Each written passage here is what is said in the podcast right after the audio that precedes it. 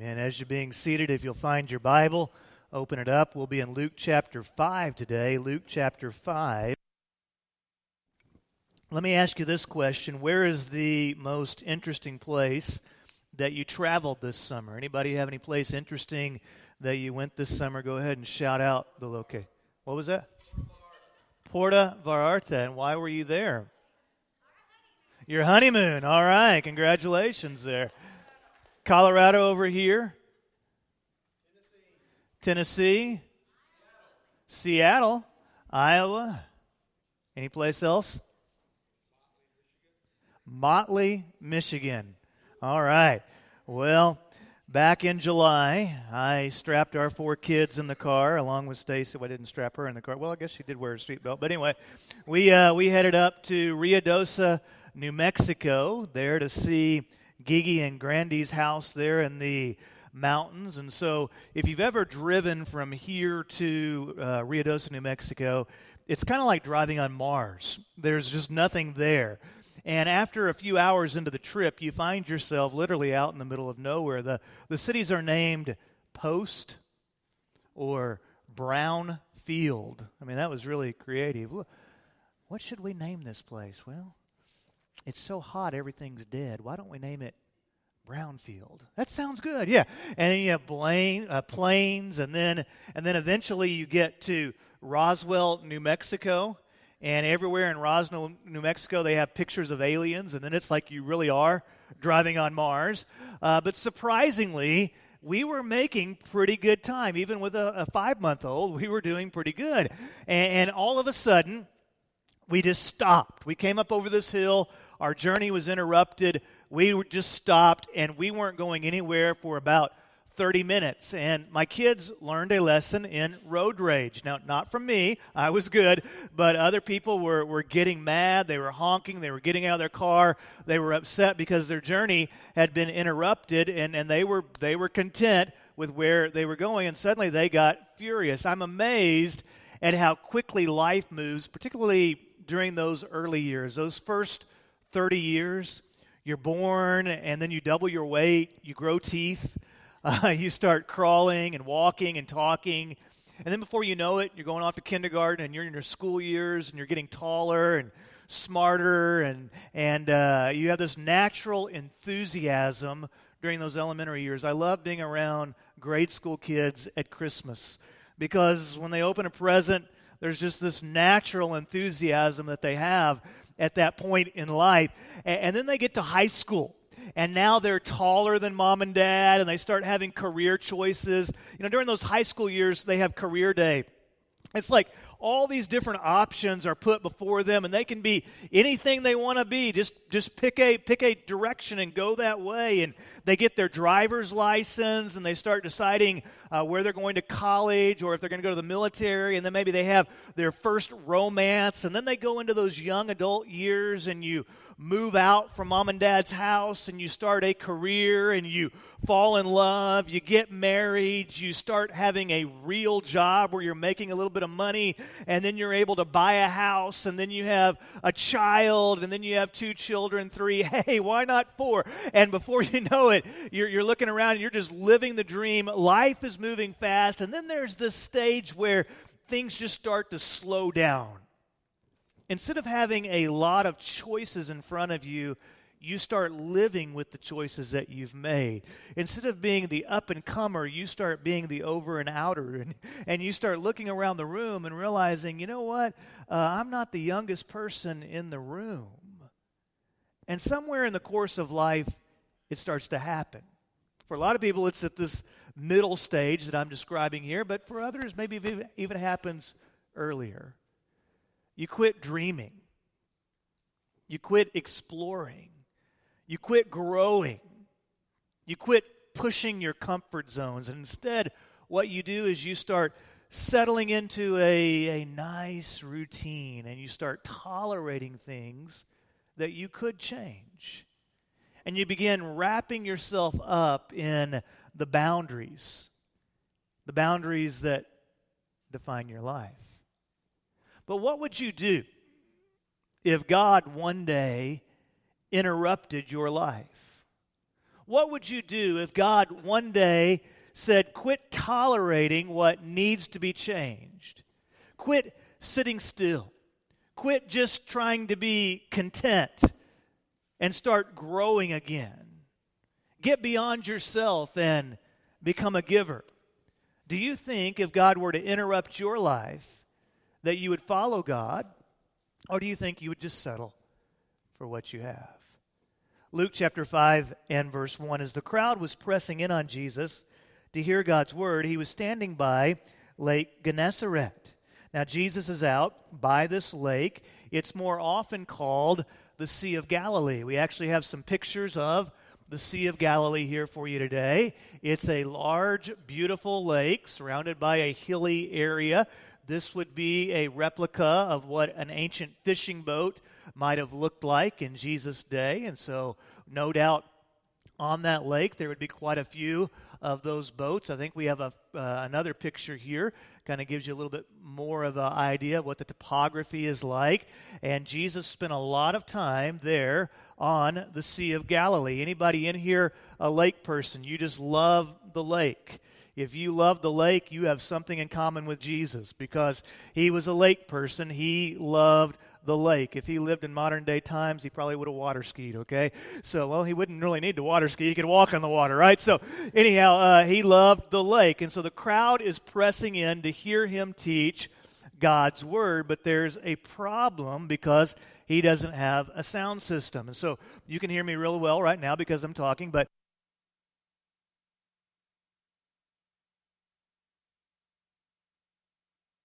Jesus comes up with a solution. In verse 2, it says, He saw two boats on the edge of the lake, and the fishermen had left them, and they were washing their nets.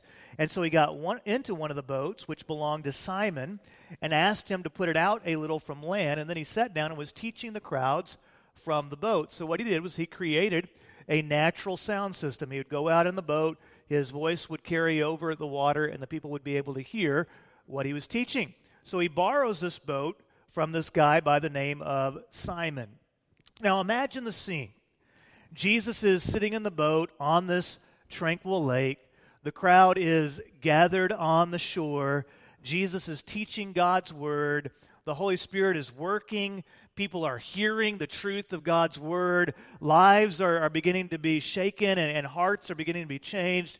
And there's Simon and the other fishermen over to the side and they are cleaning, they are repairing, washing their nets. So they have all their gear, and you've probably seen this, you know, people just kind of going through all their gear, getting ready. And, and the Bible says in verse 4 that when Jesus had finished speaking, he says to Simon, Put out into the deep water and let down your nets for a catch. Now, Simon is a professional fisherman. This is what he does to put food on the table. Simon was also an individual that was a natural leader. He had a magnetic personality. When Simon was around, people followed him. He was fun loving. Think of somebody in your life that when you're around that person, they're always making you laugh. There's always going to be fun to be there's always fun to be found when you're around them because that's just their natural personality bent. Simon was also an individual that was a passionate individual. Simon didn't live in his head, he lived in his heart.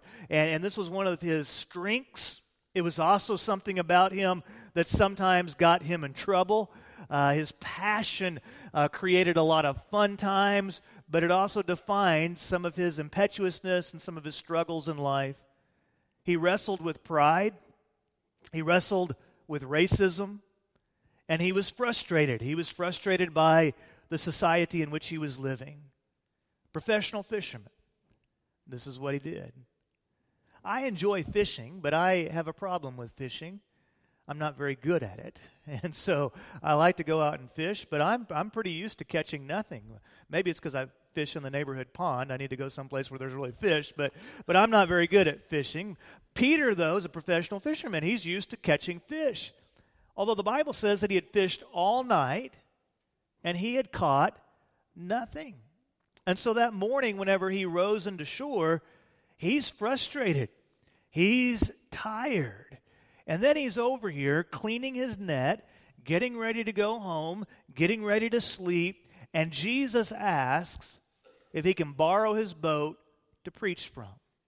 And so Jesus sits in his boat, preaches the entire message. Simon's sitting there listening to the message. And then, after going through all of this, the carpenter, Jesus, starts giving Simon, the fisherman, lessons in how to fish. Now, this would be like me telling Stacy, after she's, Stacy's my wife, by the way, Stacy, after she's been up all night long with a crying baby, have you tried singing to him? Maybe, maybe he's hungry. You know, I would most definitely get the look if I, you know, I, it wouldn't go well at that point. So here's Jesus the carpenter telling the fisherman how to fish. So he responds in verse 5 Master, we've worked hard all night long and, and caught nothing. But at your word, I'll let down the nets. So notice Simon pretty well admits we're tired, we're discouraged, and I'm skeptical. But Simon was also obedient, and he calls Jesus by the term master here. It's a term of reverence, a term of respect. Simon had witnessed the power of Jesus already. Earlier in Jesus' life, he had healed Simon's mother in law, and because of that, there was a recognition of who Jesus is and his power. And so Simon had faith in Jesus' word. At your word, I will do this. Yet there's also this little insinuation you better know what you're talking about. Okay? Because I'm tired, I'm skeptical, and you're telling me I'm supposed to fish on. Now, what Simon didn't realize was that God was about to interrupt his life in a drastic way. You see, Simon had reached a point in his life where things were beginning to slow down, where he wasn't growing very much. He had his fishing business, he had his family, he had his friends, had his life group, had his synagogue, had his routine, had his opinions about the nation, about society, and he had his frustrations. Realistically, at this point in his life, he was pretty set up. He could live a nice, quiet life on the Sea of Galilee. He'd probably live and die. He would catch a few fish, enjoy some laughs. He would cook up some good meals. And two generations later, only genealogy buff, buffs would even know his name. This was his life.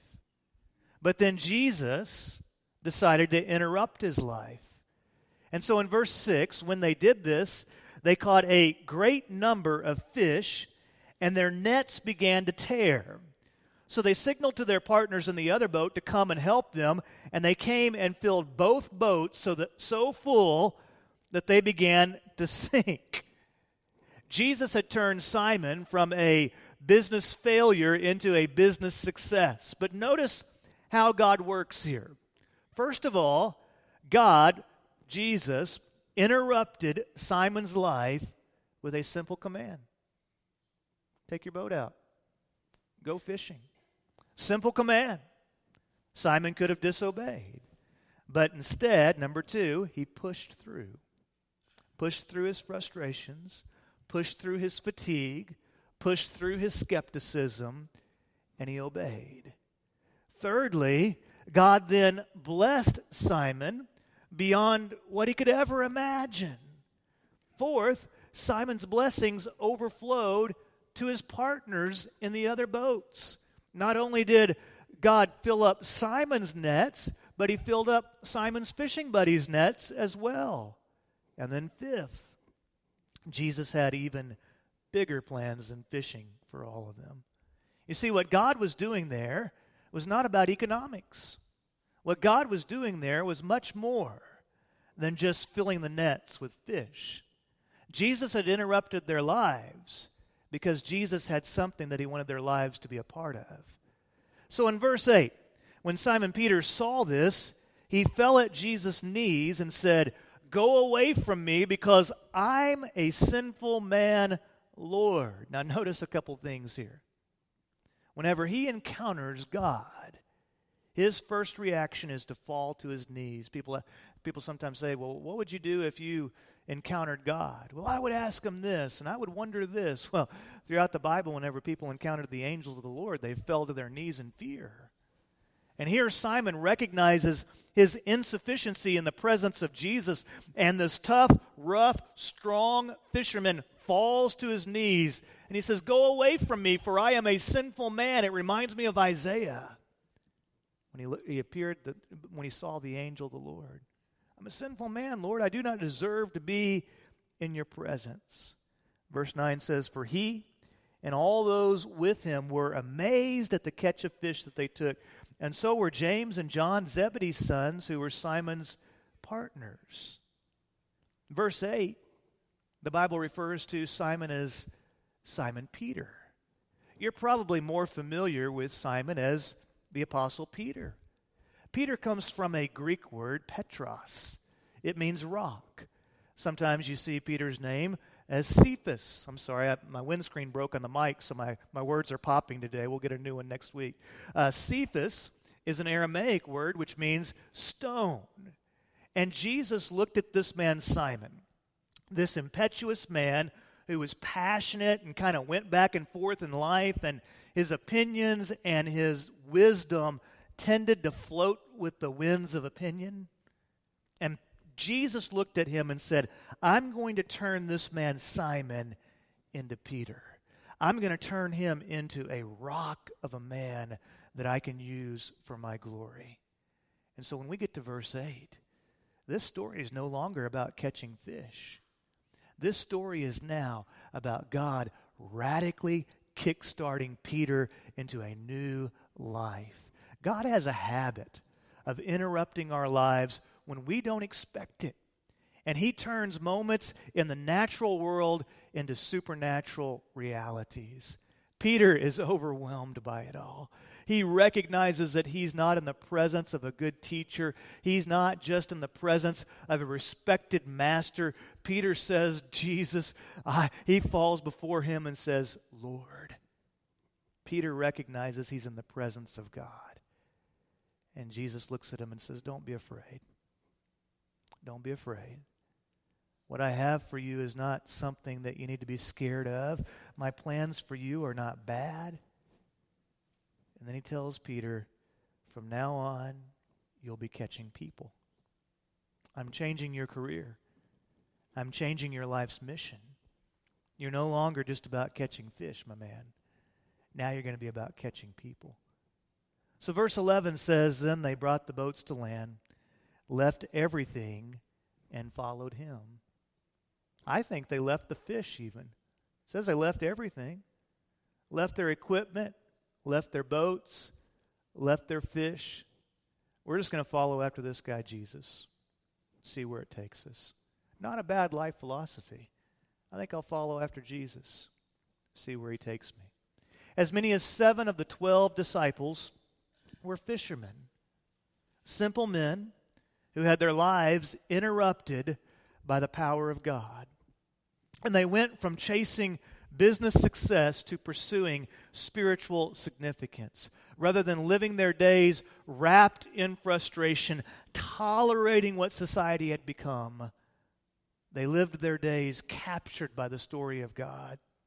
And they shared a message of love and hope.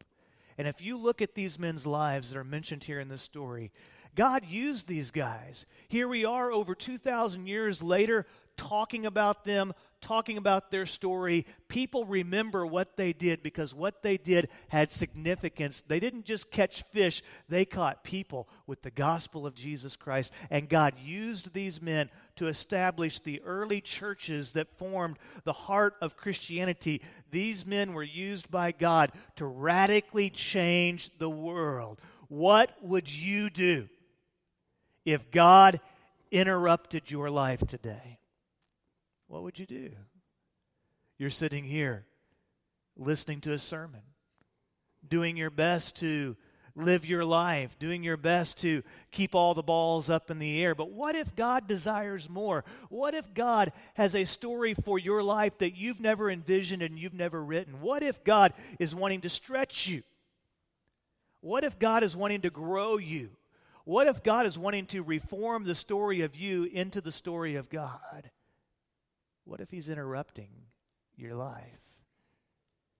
Vince Smith's a member of our church here at Murphy Road. He's also the director of the Collin Baptist Association. He gives his life for ministry.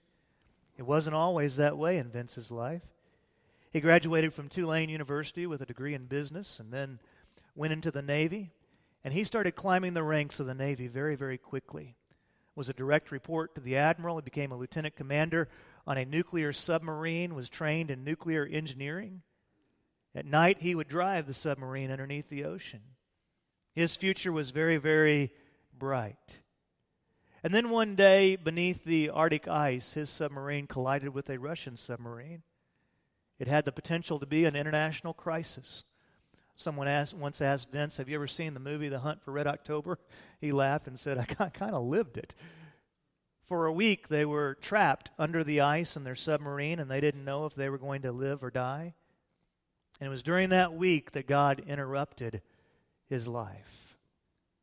Vince had become a Christian as a young man, but he was drifting from the Lord during his Navy years.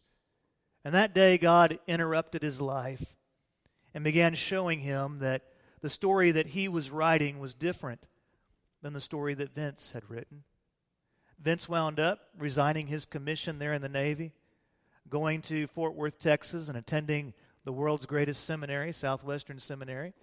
And uh, then he graduated there and became a pastor in Austin, and today is serving as a missionary here in our own county. He was living his life, and then one day, God interrupted. Marcella Callan, she was here in the 945 service, her and her husband Jeff and their, their family. They've attended here for several years. One day, a few years ago, she was sitting in a sermon like this, and she was eight and a half months pregnant with uh, baby Keegan. He's now a little boy growing up in this church.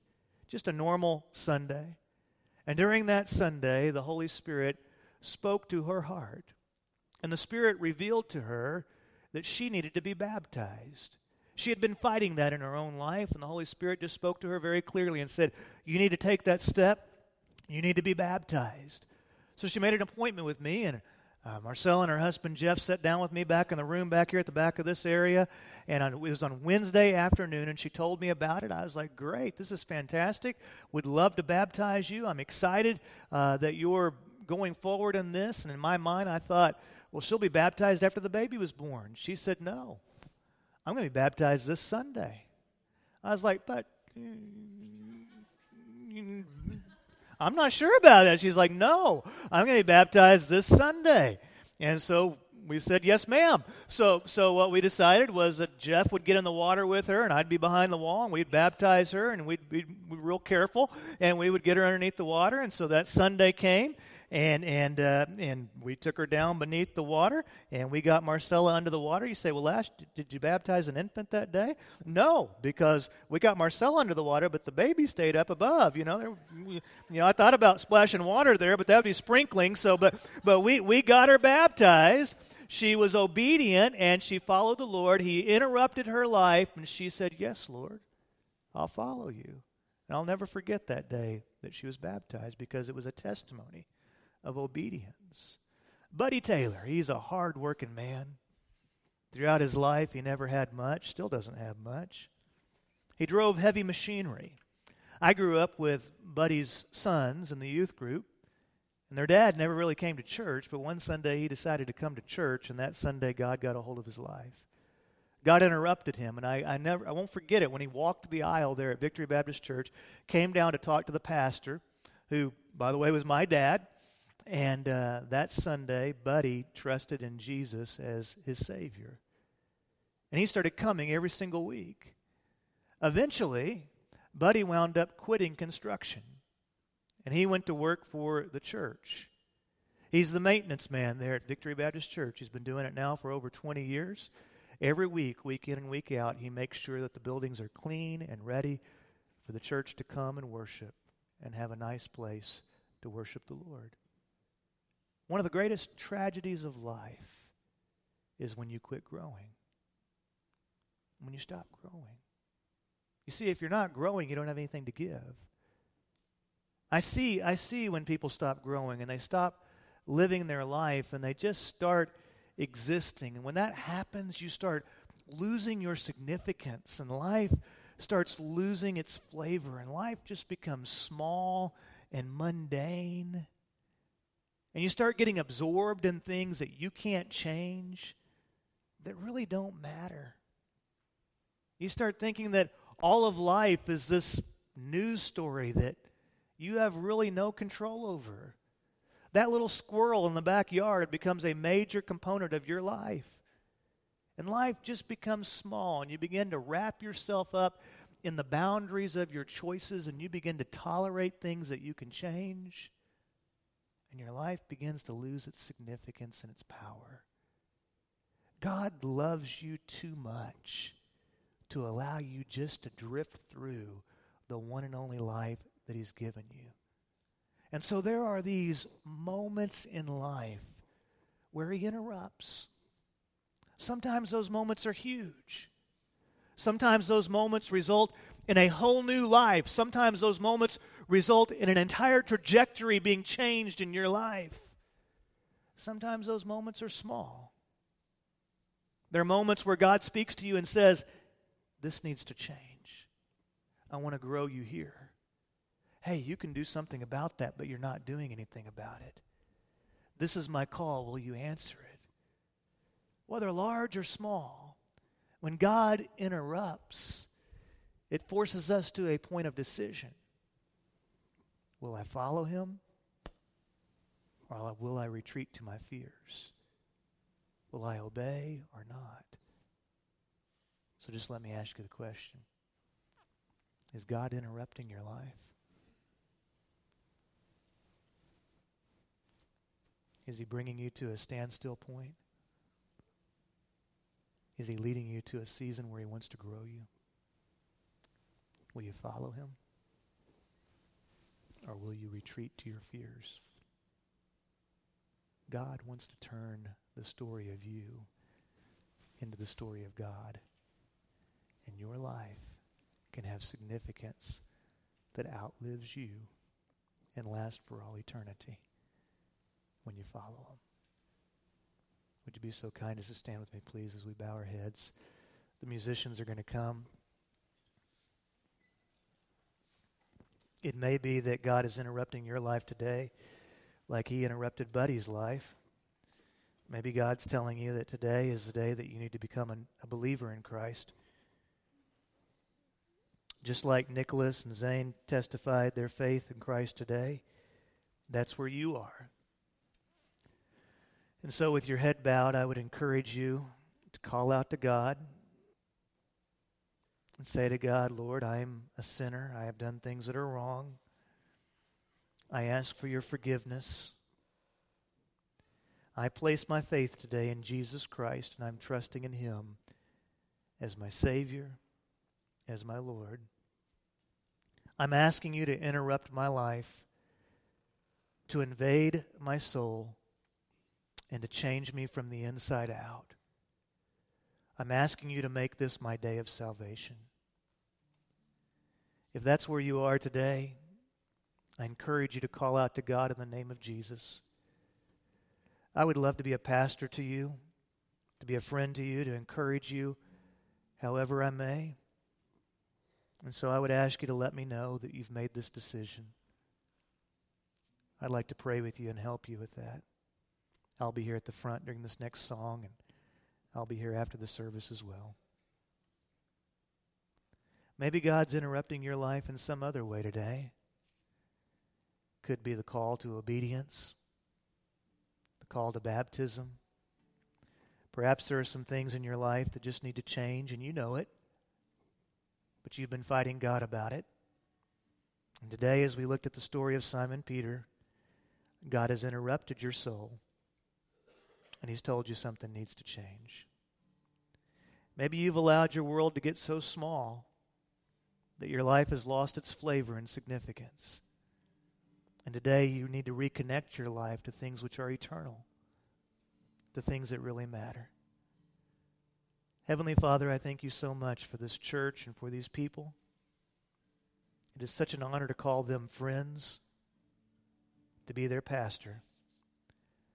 I pray, Father, that you might show us your truth in a very real way today, and if you're interrupting our lives, may we follow you. Lord, I pray that we might be growing and giving. Pray, Father, we might not resist the moments of stretching because it's in that stretching that maturity comes. So help us, Lord, to follow you rather than to retreat in our fears. In Jesus' name we pray.